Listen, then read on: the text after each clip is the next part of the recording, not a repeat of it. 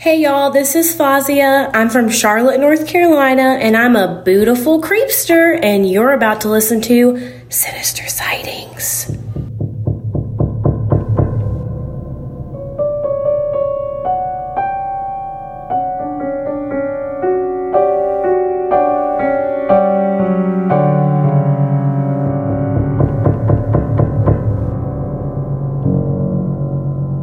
I'm Donna. And I'm Carrie. And we are Paranormal Chicks. Sinister Sightings ninety-nine. Ooh. One more and we're in freaking triple digits of Sinister Sightings. Who knew we weren't going to run out of emails yet? I mean, everyone but you. We're still going to. I have a feeling. It's going to happen. So y'all better keep those freaking emails coming. And also, Creepinati, keep your intros coming in like Fazia, who kicked ass. I mean, she could totally do A S M R for you. I mean, not just for you, but like, you'd be all about it. My personal Foz channel of A S M R. Mm-hmm. And if you want to kick ass on an intro like Fazia, head on over to patreon.com forward slash the APC podcast and join. Oh, we're, we're bypassing check it out and we're going straight to join, motherfuckers. Well, if you want to do it, you got to join. True, true, true. Okay, the first story tonight, today, sometime, was actually sent on your birthday, Donna. So if you're wondering where we are timeline-wise of getting to Sinister Sightings, we are in the beginning of August. August eighth, to be specific. The August that I never want to relive in my life. No, please God, no. This is when she tried to die. The first story says, these tidbits come from my husband's family home. Yes, I'm anonymous. My husband is from a large family of nine. The house is the oldest in town we are in, pre-Revolutionary War old. Damn, that's old. The family that built the house was in farming. At that time, the cemetery was on the farms. Important later. The original farm had been broken up and parts were sold to developers while other parts were still being farmed. Fast forward two hundred years and the family moves in. The cemetery was overgrown and semi-forgotten. Perfect fort for kids. It was a large family with boys and girls, and the father is a contractor who can add to the house and make it more comfortable for everyone. The family is in church every week, same time, same service. Once in a while, they come home from church to find the door open and wet footsteps going into the house and down the cellar steps. Kids get yelled at for not shutting the door, except everything was locked up tight. Usually it happened on nice days. They would also come into the room with the cellar door to find the door open in spite of the deadbolt to keep the door shut for safety of the little ones. Keys would disappear for months at a time and show up in the open on the counter one day well after new ones had been gotten. Remember the cemetery? The kids in the neighborhood used to dare each other to get a piece of broken tombstone, or a whole one if small. They'd ride bikes away with it or run. Something or someone would chase the kid down the street until the stone was dropped. There was never a stone on the road the next day. Fast forward to the older kids being old enough for having boyfriends and girlfriends. Some of the kids have seen shadow forms and high-tailed it out of the living room, leaving their special friends sitting looking perplexed. The special friends were close enough to know about the ghosts, but not to see him. I came into the family in this era. My boyfriend, now husband, is home alone with the family dog. He's playing ball, tossing it from one end of the house to the other. Good puppy brings back the ball and continues the game until boyfriend tossed the ball, the dog goes galloping to get it, and squeals to a halt at the doorway to the room where the ball is. My boyfriend encourages the dog to get the ball. But the dog is not moving. A voice says, "It's over here." My boyfriend beats the dog out of the door only because he has thumbs to open the door. They call me to come over to keep them company until the family gets home. I have to get my dad to drive me over because I'm not old enough to drive. My boyfriend is not going into the house to get his keys. Yes, I'm that much younger than him. This all happened thirty or more years ago. My hubby and I are still together. This is not the end of our paranormal journey through life, but those will keep for another time. Right now, I have to wake up a grandchild so she will sleep tonight. Love your newly found podcast, Creep It Real Ladies. Wow. Nope, nope, nope to all of that. To all of it? Well, not the good dog. Tall of it? What about the short of it? Ha ha ha. Well, you're the one being sizest. You shithead. I want to know the age difference now between y'all. Because, I mean, he could be like sixteen and you could be like fifteen. True. But they said that much older than them. Yeah. So how much is that doggy in the window? You just call her a bitch. No, I was making an applicable pun. Oh, okay. It's not a pun, but you get the point. Mm-hmm. No? Okay. Bye. I'm just getting you back for my... Yeah. For my tall. Well, we want to hear all your paranormal journeys. Yeah. This next one is called Girl Stuck in Time. Hey, girls. It's Laura, the Tassie Air Freight Courier with the Haunted Airplane and Depot. Oh, I definitely remember this story. Oh, yeah. Which says a lot because I don't remember shit. Very true. There's a trigger warning. It involves children and trauma. Last Friday night, I done my first winter night shift. It was brutal. It was negative three degrees Celsius and I C C winds ripped through the airport. Halfway through the shift, we have an express delivery that's about twenty-five kilometers out of town. It also happened to be my hometown, which wasn't a happy place for me. On our way into town, I was anxious, yet managing to stay calm because I was on shift with my partner. He's my happy place. Anyway, once we delivered, I told him to get me the hell out of Dodge, and we hightailed it out of there. On the way back, we were chatting about life when I saw a little girl on the side of the road clutching a teddy bear. My heart froze. I made eye contact with her as I looked out the window with my jaw dropped like a drop bear on a tourist. I turned my head to ask my hubby if he had seen it. And I noticed the clock on the dash, three a.m. He looked at me funny and said, "See what?" I was in shock. She had seen me, y'all. I leaned back in my seat and said, "The girl." He scoffed at me. Shun the non-believer. After a few seconds, my mind went to an old, blocked-out memory of my childhood. twenty years ago, an accident occurred on that ride.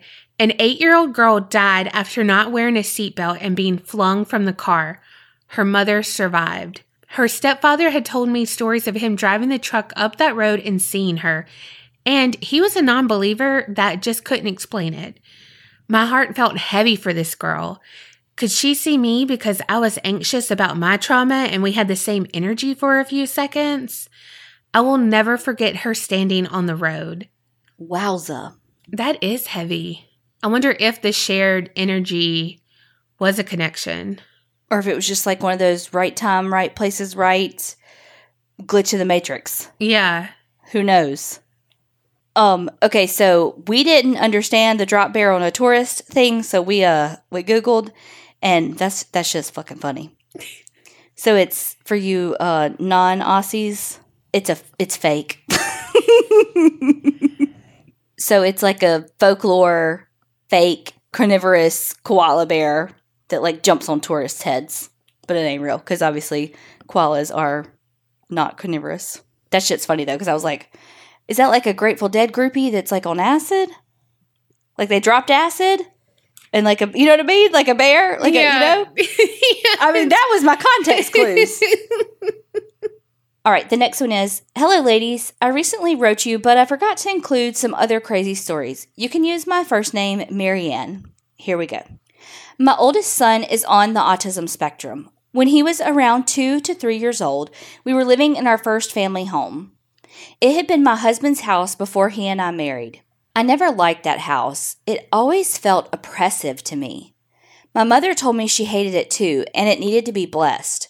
Of course, we never did get it blessed, but I digress. Because of my son's autism, he was not able to participate in imaginative play. Nothing of the sort at all. Trying to help him with the guidance of therapists such as applied behavioral analysis, et cetera, we would push him to try to use his imagination. Nothing. If he had a stuffed animal, I would try to get him to name it, just to stretch those imagination muscles. If it was a dog, it got named dog. A bear was named bear. You get the idea. He didn't play with any of the toys he had. It meant nothing to him. By this time, he was verbal and was just starting to come up with novel sentences such as, I want juice. But most communications were more like, the light is on, the light is on, the light is on. Well, one day he tells me that his sister Evan from heaven has been visiting him in his room and playing with him. What the hell? This scared the bejesus out of me. He could not have come up with this scenario on his own. He couldn't even play with Hot Wheels at the time. He certainly was not making up a sister, not sure he even knew the word, named Evan, that was from heaven. For the record, he was my first pregnancy, so I never had a child that died. I never had a miscarriage, and never to this day had a daughter. This scared me so badly because I also had issues in this house. Mine were mostly dreams. I had horrible dreams in that house. One that stands out the most was of this child, a boy, that came to me in my dreams. He was pretending to be my child, but I knew he wasn't. I remember him trying to turn on the lights in my dream. I was running in that horrible slow motion way as if you're swimming through mud, dragging myself from room to room, trying to turn on the lights, but at most I was getting a dimly lit bulb, if anything. The boy appeared to me again and made it clear through thought that he was the devil. I felt like he wanted me to accept him because he was in child form. There is more to the atmosphere of that dream that I cannot capture in words. But before he stood in front of me, he had been laying next to me on my bed with his head on my pillow, as if he were my son sharing my pillow with me. But his head was oddly flat and bird-like. By coincidence, think plague doctor mask, but like child size, laying on its side. It was two-dimensional, not really three D. Lastly, same child with autism and my middle son shared a room in our current home. It used to be farmland before being developed into homes. The owner of the farm lives in the new home they had built next to ours. My son used to tell me he was visited by orange dots that would swirl around his room at night, like orbs. Some other autism moms have video of their children being followed by orbs. Interesting. He also told me about how pigs would come into his room at night and try to eat him. Found out from our neighbor that where our home is was where the barn had stood, and they had pigs. Thanks for reading, Marianne D. Okay, I know he said his sister from heaven, but the name was Evan. Mm-hmm. But also that little boy that was trying to tell you that, like, he was your son, like, play like he was your son and stuff. Wonder if his name was Evan. You know what I mean? Like, if he came to him as a sister. Yeah. To try to, like, get in that way, but to you, like a son. Or maybe your husband had a child that had been miscarried that he never even knew about. Oh, true. Because if it was her husband's house before before yeah. even them, he may have had, you know, may have gotten someone pregnant that he never even knew was pregnant. Yeah, true. But I like yours too. But it's interesting that it rhymes. It's like Evan from heaven. Yeah. I've never heard of kids with autism having, like, more spiritual inclination. But I know we have quite a few listeners who have kids with autism. What do y'all think? Oh, yeah. That that would... Mm-hmm. I don't know. That would be a good study. I know, like, it's not scientific, but... It'd be a Donna study. It would be a Donna study. And why orange? Like, why were the orbs orange? What the fuck does the orange have to do with anything? Maybe the aura. But what's an orange aura mean? Well, I don't know. Well, me neither. That's why I'm asking. It wasn't rhetorical. Oh. Somebody tell me. Just kidding. I can Google. I'm not, but I could. All right. Next one. Hello, ladies. I just wanted to tell you how much I appreciate your podcast. I found it one evening and haven't been able to put it down. I'm twenty-four years old and married. At this point in my life, I consider myself an empath slash sensitive to the paranormal. Like my mother, my sister, and my youngest brother, we are more sensitive to the paranormal than anyone I know. I used to block this part of my personality out. It would cause some major problems for me and my sister back in the day. About three years ago is when I truly started to embrace it, right after my great-grandfather died. You see, I'm from an old southern town in Tennessee. No one really knows it, and if you blink, you're already through it. Talking about the paranormal was something you just did not do. Even now, it's hard for me to really open up about my experiences I've had throughout my life because no one really believes me. And then I found you guys. Oh. This story I'm about to tell you took place about a year ago, before I told my husband about my special gift. It was around February, March of last year. My lifelong childhood best friend took his life, something I never thought would happen to me. I always told myself that suicide was not something I would see in my lifetime. He had just had a son, and I didn't understand. It bothered me for a long time after. About a week after his death, I was having dreams of him talking to me and my grandfather, who had passed a couple of years prior. I didn't take it as a sign at the time, I just chopped it up to my grieving mind. There was a night I got home from work later than usual. I was on an adrenaline rush from the day. I was ready to do something. I pulled into my driveway and the porch was dark. We usually have a small light on, but I figured my husband was not home yet. I jumped out of my driver's seat, looked up, and saw two gentlemen sitting on my rocking chairs. I stopped in my tracks. Just looking, I wasn't scared. I wasn't really thinking of the horror it could have been. I saw an older gentleman wearing a pair of overalls, and the other person looked to be about my age wearing a flannel and jeans. I just stared at the two for a minute, and they got up and disappeared into the dark. I stood there in disbelief. I ran to the chairs to see, but nothing seemed to be touched. I sat on my stairs sobbing in disbelief. My husband pulled into our driveway and saw me physically shaken because of the event. He sat beside me and I told him everything instantly. At first, he kind of just blew it off like I was overtired, but that night I had a dream and they told me that they were there to protect me at my house, and I haven't seen them since. And I told my husband about it. And a year later, he understands now more than ever. But that night is the night I will never be able to forget. To see my two favorite people in one place for me and my family, I truly feel they are guiding me in life. This is just one of my many encounters with the supernatural. Like I said, since I was a young girl, I've been very connected to the paranormal. I never get to talk about it because people don't believe me, but now I finally found a place to let people listen who are just like me and I'm not strange and unusual. Thank you again, ladies, for making the platform. I'm sorry this is such a long story, and even if it doesn't get put on the podcast, at least I know I can still send these experiences to you. Thank you, Haley. Well, we are so happy that you found the podcast and that you wrote in.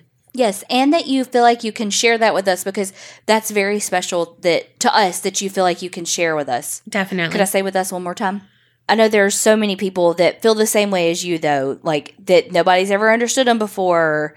That's one of the few positive things about the internet is that you can find people who have gone through the things that you've gone through and that you're like, okay, you know what? I'm not fucking alone. And so I'm glad that you have found that, Haley. Also, I'm glad that you have your two loved ones guiding you. That's so comforting. I mean, sucks that they scared the life out of you. Yes. But awesome that they're there for you. Definitely. And that you can talk to your husband about that now. Okay, the next one is called Daddy Has a Sense of Humor. Hey, ladies, I adore your podcast. And this is coming from someone who doesn't really get into podcasts. So kudos. Anyway, I wanted to share my story about when my daddy passed away. It's not really sinister or scary, but my friends always get goosebumps from hearing about it. To start, here's a little background. My daddy passed away suddenly when he was traveling with my mom and my brother out of state. My daddy wasn't close to his family, and for good reason. They are not good people. Anyway, before he passed, he felt the need to make amends with his sister and at least get on talking terms. After he passed away, we went to Missouri to the Lake of the Ozarks to spread his ashes. While we were traveling there, I kept telling my mom I wished the boat would somehow sink while we were all out there on the water and his older sister would fall out. She doesn't know how to swim. Well, on the way there, I couldn't drive anymore, and it was super late, so we stopped at a hotel for the night. Now, at the time, all the hotels were booked due to all these events going on in Kansas City. When I walked in just to see if we could get lucky on getting a room, the lady at the front desk was on the phone. When she got off, I asked her if she would happen to have a room for us. She smiled and said that the call she just got off was someone canceling their room and had the exact amount of beds we needed. Obviously, I jumped on that, and when we were walking into the room, my little brother, who was about seven, says, "Mom, the room is Daddy's apartment number." My parents had been divorced and were trying to work things out, so lived apart. Anyways, I got chills from that. Continuing on, the day comes and his sisters and us and his advisors to his will are all on the pontoon boat, and we're just sailing around and my brother is steering. A jet ski happens to fly by and my brother hits the wave it created. And mind you, these boats don't sink easily, but he hits this wave and the whole front end of the boat sinks. The locked gate opens and my aunt floats out. The one I kept telling my mom I wished would float away. My friend and I are just staring at each other, and we get his sister back in the boat. I started laughing because I know my daddy had done that, because nothing added up for any of that to happen how it did. Moving to current times, my husband and I have been trying to have a baby for at least six years.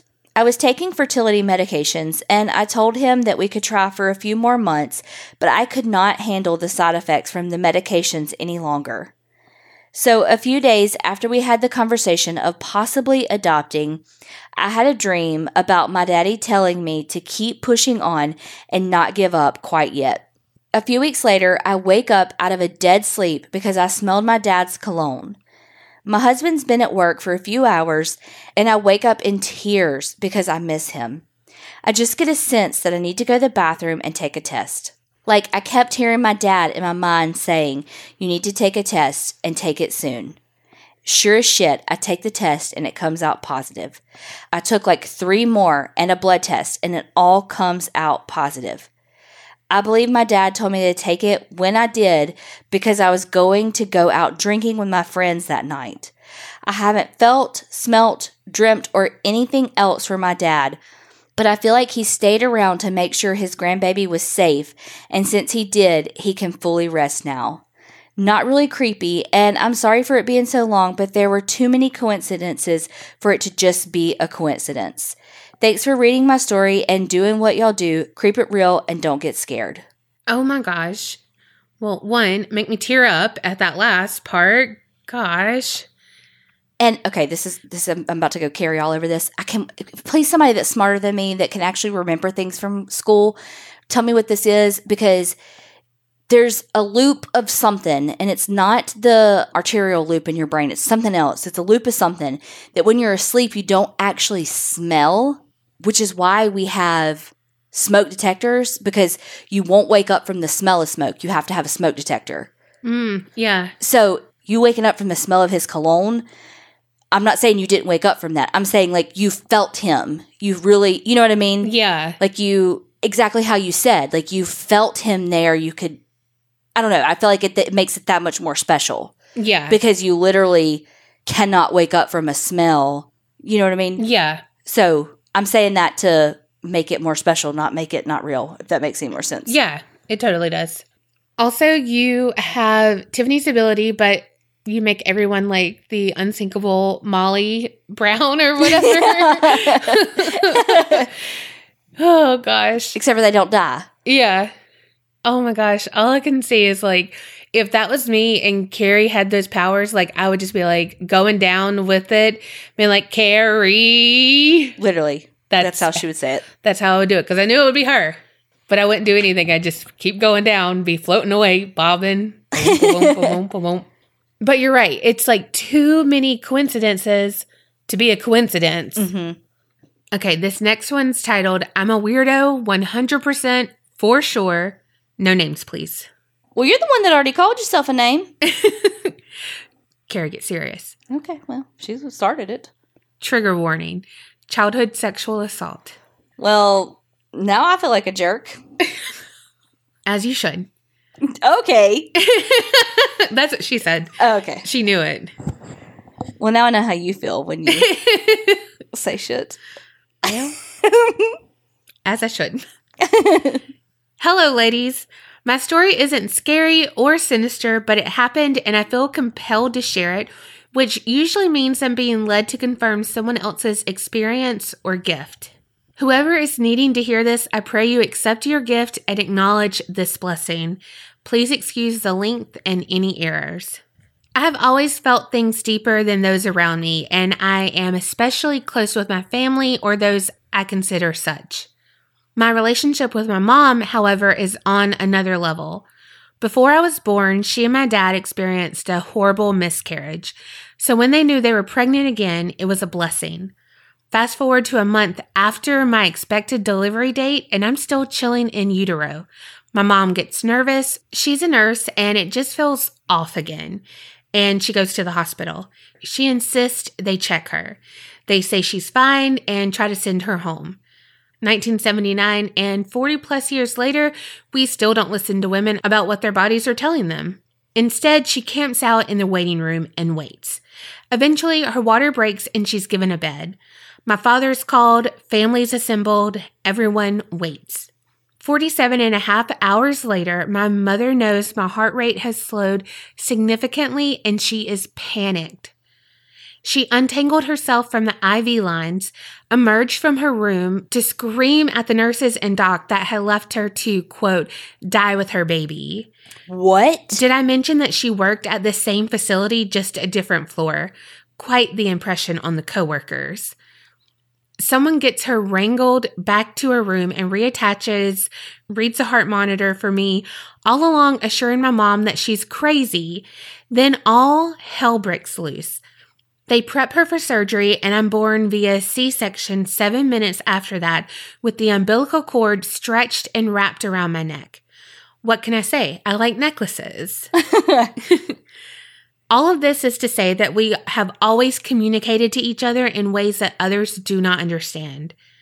I have woken up sick in the middle of the night and cried for my mama, like a grown-up, only to get a call from her first thing in the morning to check on me because she heard me calling her name.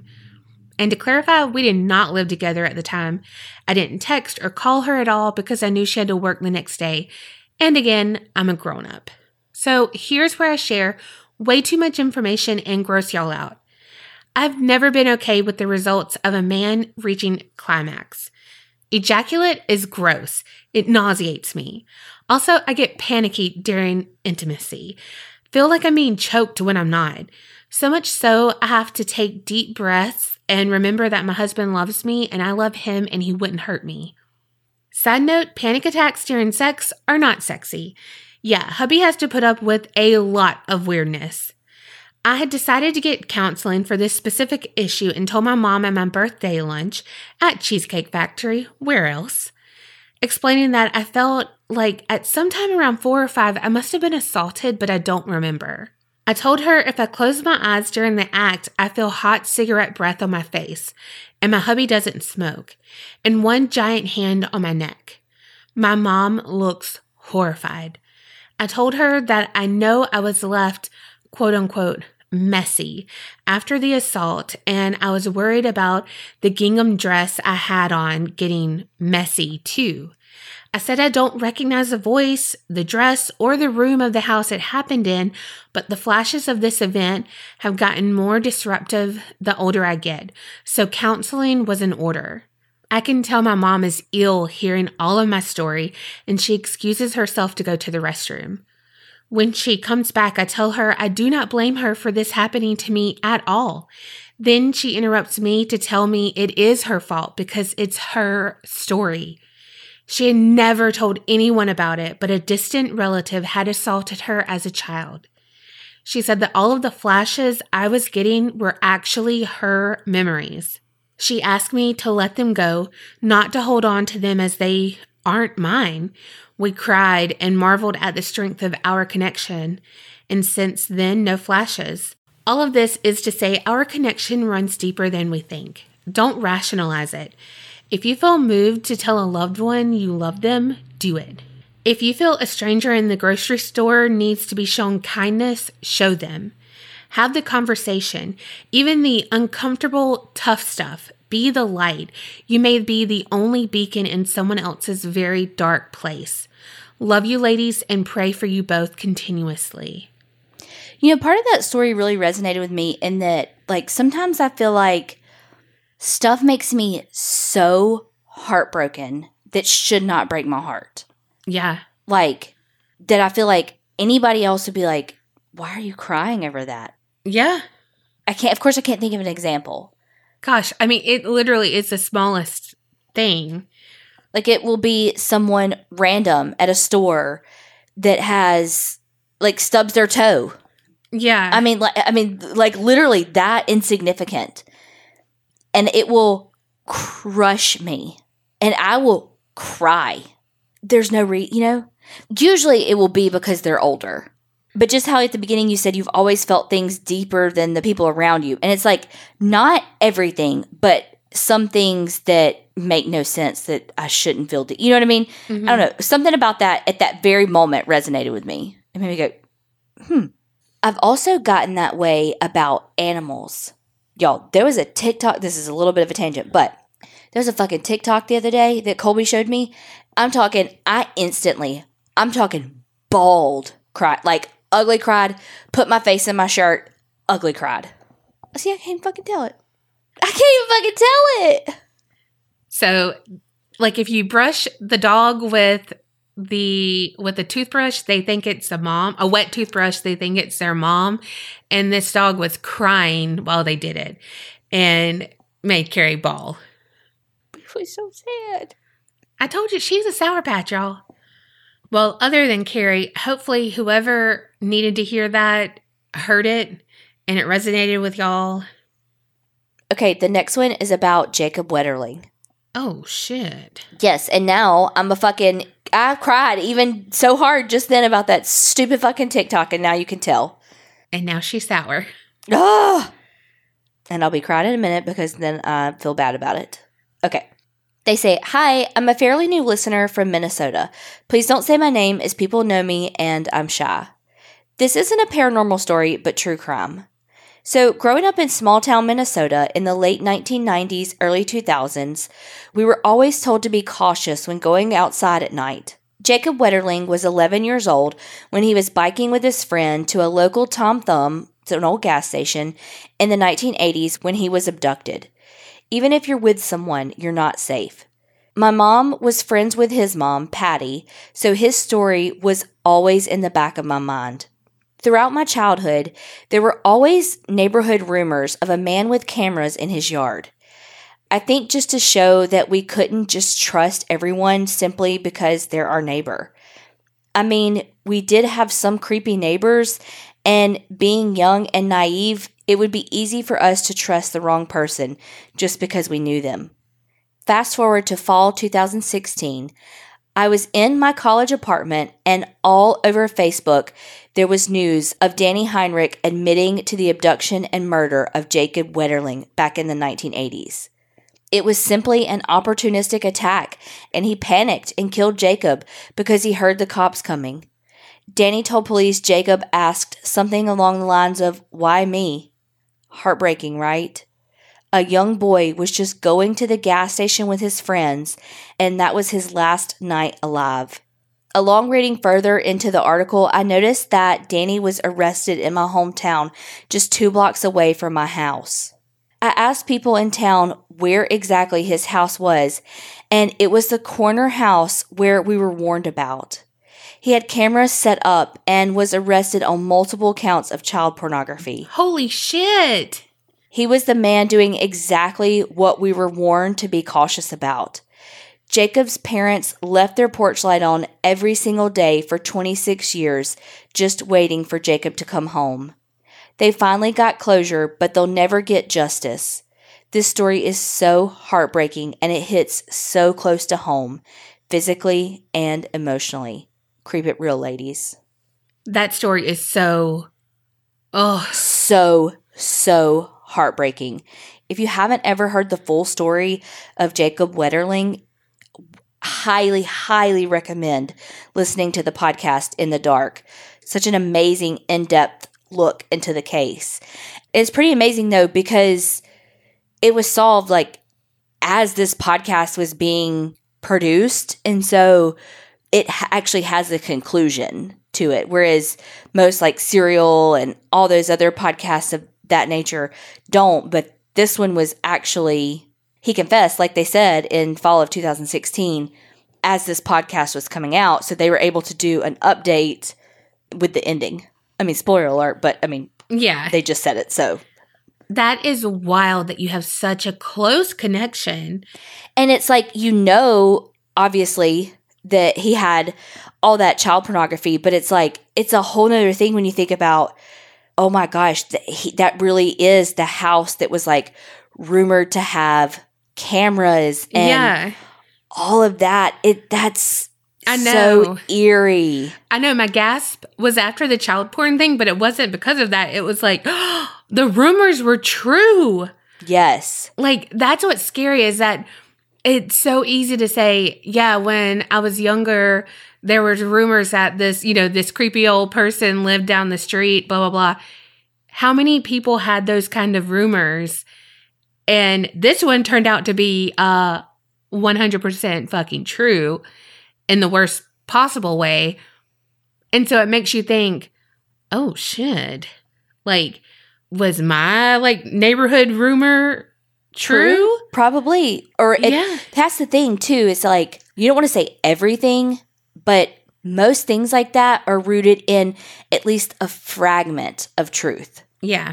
There's some sort of something about that person that's made someone uncomfortable mm-hmm. in that way. Maybe they had a camera that they took a picture that made somebody uncomfortable or what have you. There was some yeah. situation that made some, some – so there's some fragment of some truth to something. Just like we say, there's a little bit of truth behind every joke. There's a little bit of, you know, blah, blah, blah. Mm-hmm. There's a little truth behind it somewhere. Where? I don't know. And how big or how small to it? I don't fucking know. But, yeah. and I don't want to say everything. Right. All right. The last one is my paranormal true crime story. Hi there. I found your podcast and was instantly hooked. You can call me Vash. I'm sorry. This is going to be a long story. Some of it comes from my own memories and some is what my mom told me to help fill in the blanks. But, sigh, it is true. Also, sorry for the typos, I'm on my phone. When I was four years old, my mom met and married a military man. Before I knew it, we were on our way to start a new life in Germany and my new life as a military brat. The first house we lived in was in Aschaffenburg? Oh. Question mark, question mark, question mark. And it was a small farmhouse out in the middle of nowhere. I remember the house very well. It had a courtyard with a barn across from the house. The house was two stories, and we lived on the bottom floor.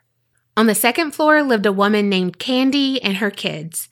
It's funny, but I always remembered Candy and those kids, but it wasn't until I was in my twenties that I realized she must have had a husband, right? It was then that my mother told me the rest of the story about this house and that, yes, Candy was married, and I do not know the man's name. What I do remember about Candy was that her children were brats. They liked to beat up on me and cause me trouble. One of their favorite things to do was to kind of trick me into going into the attic, and then as I would get to the top of the stairs, before I would get to the landing, they would throw bugs or dead spiders or something on me to scare and freak me out. Oh my God. I really couldn't avoid them because Candy was my babysitter. So one day they were calling me up to the attic again, and I wasn't going to fall for it this time. I was like, I'm not getting scared. But, you know, I was four and I wanted to play, so of course I followed them up the stairs. But before I got to the top, they started screaming bloody terror and ran flying past me down the stairs. Thinking this was a joke and I wasn't going to fall for it, I continued to go up to the attic, and at the top of the stairs was what I thought was a cute little girl who held her fingers on her lips to say hush, and she smiled a friendly smile. So I giggled back and just knew I had a new friend. Uh-oh. I don't remember those kids ever bugging me again, but I didn't need them anyway with the new pal I had just found. Uh-oh. Now for the parts my mom told me. My mom figured the farmhouse must have belonged to some Jewish people before the war. There was a name on a pillar outside that was carved off, and then a German name was carved under it. What the fuck? I think maybe a swastika as well, but I don't remember for sure. One day, my mom and Candy were in the attic, and they found a bunch of antique furniture. One of the items was a chest of drawers, and Mom and Candy went through them. The top drawers were just full of family photos, old-time family photos. Lots of them, like someone had just quickly dumped them and left them behind. My mom thought maybe they had belonged to the original owners, and these photos gave her a sense of sorrow in them being abandoned. In the bottom drawer, Mom and Candy were shocked to find the drawer was full of crucifixes, little ones, big ones, medium size, all kinds. The weird thing was they all had the S S death's heads at the bottom of the crucifixes. Super creepy.